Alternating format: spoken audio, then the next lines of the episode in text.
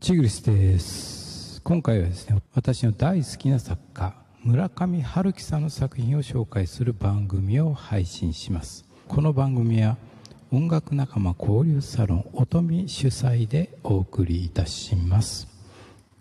主にこの配信では村上春樹さんの作品と音楽との関わり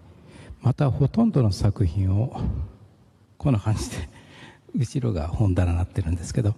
私持ってますのでその作品の表紙などを解説しながら作品の紹介をしていきたいと思います。今回ご紹介する作品は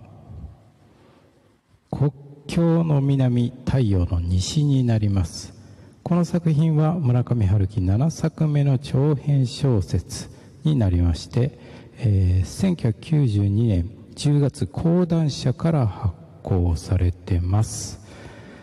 えー、同じ1992年の他の作品をご紹介しておきます。村上春樹さんは43歳の時の作品になりますね。こちら9月ですけどちょうど国境の南太陽の西が出版される1ヶ月前9月にレイモンド・カーバーの「ファイヤーズ炎」を翻訳本を出版されてますね。でこの年はですね村上春樹さんはアメリカに滞在されててプリンストン大学客員教授に着任されてます。よってこの国境の南太陽の西を主にアメリカで書かれたんではないかなと思います。そして、えー、単行本とですねそして文庫本。表紙を見ていただきます。単行本は実は2冊。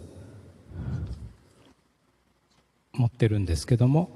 1冊は1992年12月第1冊発行されたものでもう1つは1993年1月第7冊発行されたものです、えー、1992年発行の古い方が少し明るい色かもしれないですね。で文庫本は1995年の10月第1冊発行されてます。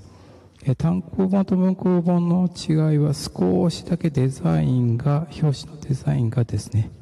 違いますね。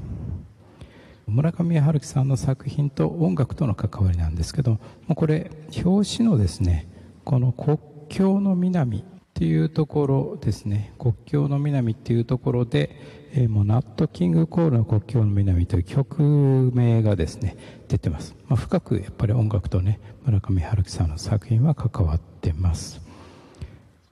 そして、まあ、少しだけ小説の中身に触れておきます。登場人物ははじめ、えー、僕っていう表現で、えー、作品の中では表現されてますけどそのはじめというのと島本さん。小学生時代の幼なじみになりますね。この2人が主な登場人物になると思います。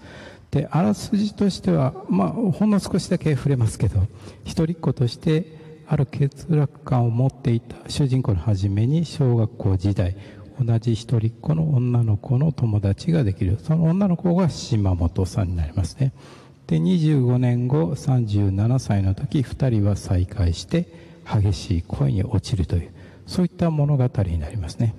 ちょうどあのバブルの絶頂期1988年から89年の頃東京が主な舞台となっています、まあ、簡単ですけどあらすじはそんな感じですね。この国境の南太陽の西。